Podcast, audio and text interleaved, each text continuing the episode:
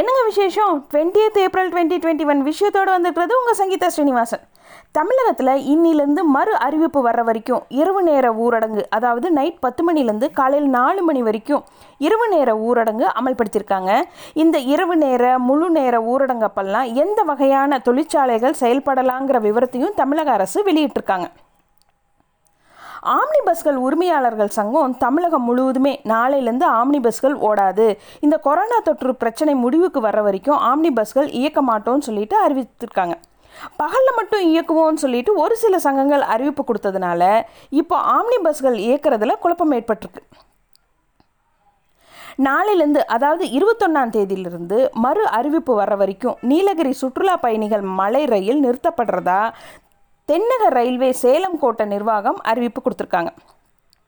இந்த ஊரடங்கு நேரத்தில் ஏர்போர்ட் ரயில் நிலையமெல்லாம் போகிறவங்கெல்லாம் அதுக்கான டிக்கெட்டை காண்பிக்கணும்னு சொல்லிட்டு காவல் ஆணையர் அறிவுறுத்தியிருக்காரு.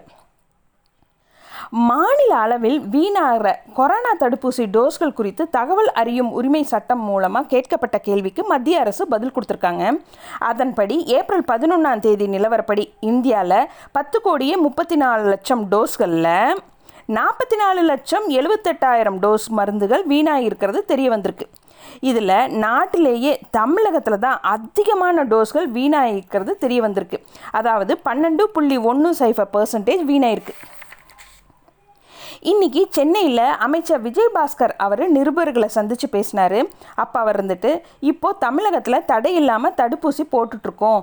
வதந்திகள் பரப்புறது ஒரு வாடிக்கையாகவே இருக்குது தமிழகத்துக்கு கூடுதலாக ஆறு லட்சம் கோவிட்ஷீல்டு மருந்து வந்திருக்கு. அஞ்சு லட்சம் கோவேக்சின் மருந்துக்காக காத்துட்ருக்கோம். தடுப்பூசி வீணாகாமல் இருக்க அறிவுரை வழங்கப்பட்டுட்ருக்கிறதாவும் இந்த வீணாகும் தடுப்பூசியின் அளவை குறைக்க நடவடிக்கை எடுக்கப்படுறதாகவும் சொன்னார். ஆக்சிஜன் தட்டுப்பாடுங்கிறது இல்லவே இல்லை இனியும் இருக்காது. தமிழகத்தில் சுகாதார கட்டமைப்பு வலுவாக இருக்குது எல்லாரும் ஒரே நேரத்தில் ஒரே ஹாஸ்பிட்டல் போகிறதுனால தான் படுக்கை கிடைக்கிறதுலலாம் தாமதம் ஏற்படுதுன்னு சொல்லி சொன்னார். கொரோனா சிகிச்சைக்கு ஐம்பது பர்சன்ட் படுக்கைகளை ஒதுக்க தனியார் மருத்துவமனைகளுக்கெல்லாம் தமிழக அரசு அறிவுறுத்தியிருக்காங்க.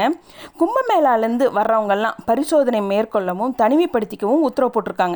அதே மாதிரி வர்றவங்கெல்லாம் பரிசோதனை மேற்கொள்ள ஆட்சியர்களுக்கெல்லாம் அறிவுறுத்தியும் இருக்காங்க. காரணமாக சென்னை மாவட்டத்தில் இருக்கிற கிழமை நீதிமன்றங்களுக்கெல்லாம் மறுபடி கட்டுப்பாடுகள் விதிச்சிருக்காங்க. நேரடி மனு தாக்கல் நடைமுறையிலேருந்து நிறுத்தப்பட்டிருக்காங்க. நீதிமன்றத்துக்கு வெளியே வைக்கப்பட்டிருக்கிற பெட்டியில் மனுக்களை போடவும் அறிவுறுத்தியிருக்காங்க நேரடி விசாரணைக்கு மூணு நாட்களுக்கு முன்னாடியே விண்ணப்பித்து அனுமதி வாங்கணும்னு சொல்லி வலியுறுத்தியிருக்காங்க ஜாமீன் மனுக்கள் எல்லாமே காணொலி காட்சி மூலமாக மட்டுமே விசாரணைன்னு சொல்லிட்டு அறிவிச்சிருக்காங்க. கணவரால் கைவிடப்பட்ட தாய்மார்கள் எல்லாம் அவங்களுடைய மைனர் சிறார்களுக்கு எளிதில் பாஸ்போர்ட் எடுக்கிற விதத்தில் மத்திய அரசு விதிகளை எல்லாம் எளிமைப்படுத்தியிருக்காங்க. கொரோனா காரணமாக தமிழகத்தில் ninth standard tenth standard eleventh standard வகுப்பு மாணவர்களுக்கெல்லாம் தேர்வு ரத்து செய்யப்பட்டு ஆல் பாஸ் செஞ்சுருக்காங்க. இந்த நிலையில் மாணவர்களுக்கெல்லாம் மதிப்பெண் வழங்கும் நடவடிக்கையில் மாநிலம் முழுவதுமே தேர்வு ஒன்று நடத்த பள்ளி கல்வித்துறை திட்டம் போட்டிருக்காங்க. அதன்படி மதிப்பெண்ணை உயர்த்த விரும்புகிற மாணவர்களெல்லாம் இந்த தேர்வு எழுதலாம். விருப்பமில்லாத மாணவர்கள் குறைந்தபட்சமாக பாஸ் செய்ய பள்ளி கல்வித்துறை திட்டம் போட்டிருக்காங்க. குடலிறக்க அறுவை சிகிச்சை முடிஞ்சு நம்மளுடைய முதல்வர் பழனிசாமி அவங்க நலமுடன் இருக்கிறதா மருத்துவர்கள் தெரிவிச்சிருக்காங்க. இன்னைக்கு அவர் மருத்துவமனையிலேருந்து டிஸ்சார்ஜ் செஞ்சுருக்காங்க. வீட்டில் மூணு நாள் அவர் முழு ஓய்வு எடுக்க போகிறதா மருத்துவர்கள் அறிவுறுத்தியிருக்காங்க என்னும் மையங்கள் எல்லாம் மர்ம நபர்கள் நடமாட்டம் இருக்கிறதாவும் கண்டெய்னர் லாரிகள் வந்து போகிறதுன்னு சொல்லிட்டு தமிழக தேர்தல் அதிகாரிகிட்ட மக்கள் நீதி மைய கட்சி தலைவர் கமலஹாசன் புகார் கொடுத்துருக்காரு. மின்னணு ஓட்டுப்பதிவு இயந்திரங்களில் பதிவான ஓட்டுகள் எல்லாம் விவிபிஏடி என்கிற வாக்காளர்கள் ஒப்புகை சீட்டோட நூறு பர்சன்ட் ஒத்து போகிறத உறுதி செய்யணும்னு சொல்லிட்டு மனு ஒன்று கோரினாங்க. இதை உச்சநீதிமன்றம் நேற்று தள்ளுபடி செஞ்சிட்டாங்க. தமிழகத்தில் மே ரெண்டாம் தேதி காலையில் எட்டரை மணிக்கு தமிழகத்தில் இருக்கிற இரநூத்தி முப்பத்தி நாலு சட்டசபை தொகுதிகள்லையும் கன்னியாகுமரி லோக்சபா தொகுதியிலையும் தபால் ஓட்டு எண்ணிக்கையும் ஓட்டு பதிவு இயந்திரங்களில் பதிவான ஓட்டுகள் எண்ணும் பணியும் ஒரே நேரத்தில் துவங்கும்னு சொல்லிட்டு நம்மளுடைய தமிழக தலைமை தேர்தல் அதிகாரி சத்யபிரதா சாகு தெரிவிச்சிருக்கார்.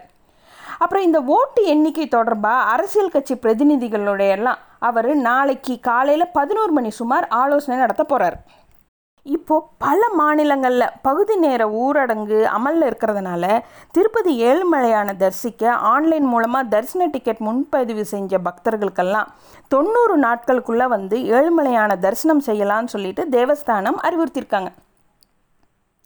இப்போ கொ கொரோனா சூழல் தொடர்பாக இப்போ நம்மளுடைய பிரதமர் அவங்க நைட் எட்டே முக்கால் மணிலிருந்து மக்களோட தொலைக்காட்சி மூலமாக உரையாற்றிட்டு இன்றைக்கி அவர் கொரோனா தடுப்பூசி தயாரிப்பு நிறுவனங்களோட எல்லாம் பிரதமர் அவங்க ஆலோசனை நடத்தினார்.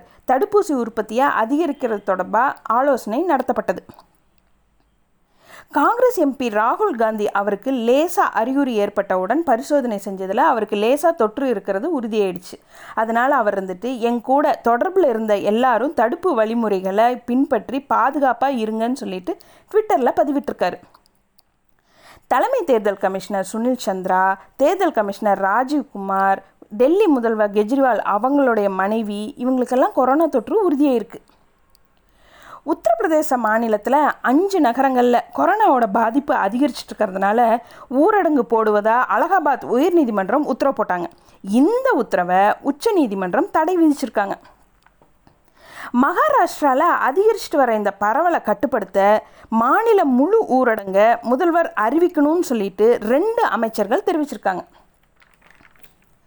இந்தியாவில் கொரோனா வேகமாக பரவிட்டு வரதுனால இந்தியா போகிறத தவிர்க்கணும்னு சொல்லிட்டு இந்தியா போனால் தொற்று பாதிக்கப்படும் அபாயம் அதிகம் இருக்குதுன்னு சொல்லிட்டு அமெரிக்கர்களுக்கு அந்த நாட்டு நோய் தடுப்பு கட்டுப்பாடு அமைப்பு அறிவுறுத்தியிருக்காங்க. இது மாதிரி இன்னும் நிறைய விஷயங்களோட நாளைக்கு night sharply at nine o'clock உங்கள் மீட் பண்ணுறேன் குட் நைட்.